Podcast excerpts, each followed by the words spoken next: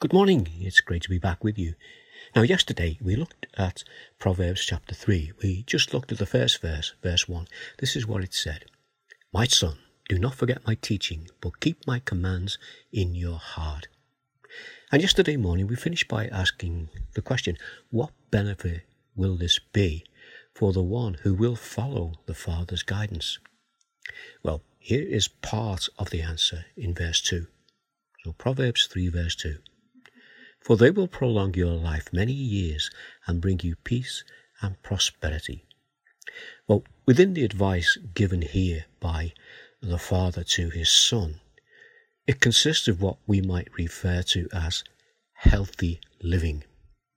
And as we follow through Proverbs 3, we will see that this goes hand in hand with godly living. Now, one of the first things that comes to mind here in this passage is the Ten Commandments. And we can find them in Exodus chapter 20 as God speaks to the children of Israel and he tells them how they should live according to God's ways. I'm thinking of one in particular, and it's found in Exodus 20, verse 12. Honor your father and your mother, so that you may live long in the land the Lord your God is giving you.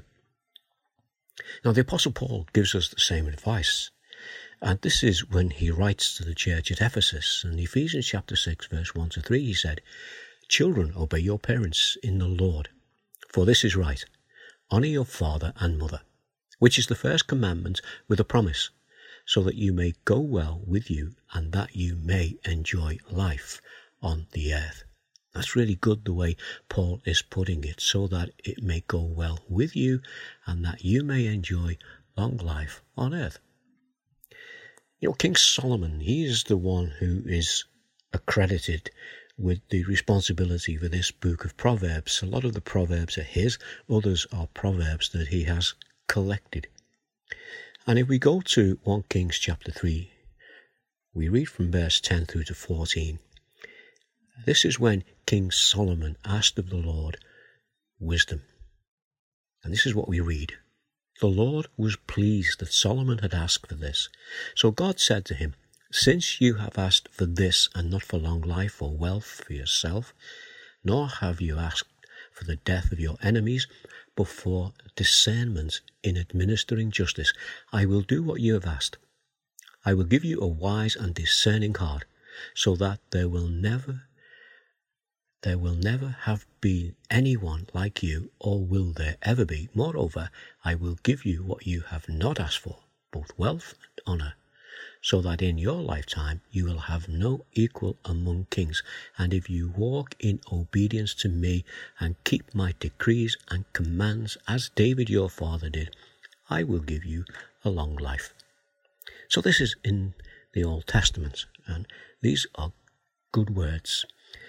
But when we come to the New Testament, you know, we have a, a greater promise, a promise which is given to us from Jesus, that the life that we can have is eternal life.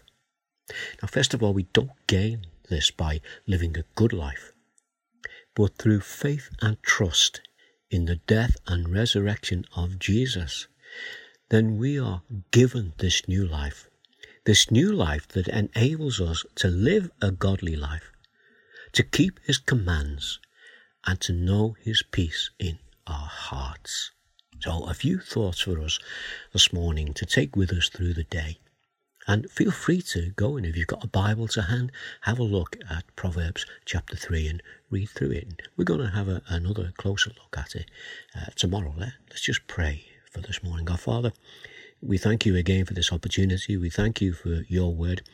Uh, and we thank you for uh, people like Solomon who've put together this book, which is part of your message to us. And we pray that we might take encouragement from it, be challenged by it, and be instructed by it, because this is how you would have us live. Now, Father, we ask these things in the name of Jesus.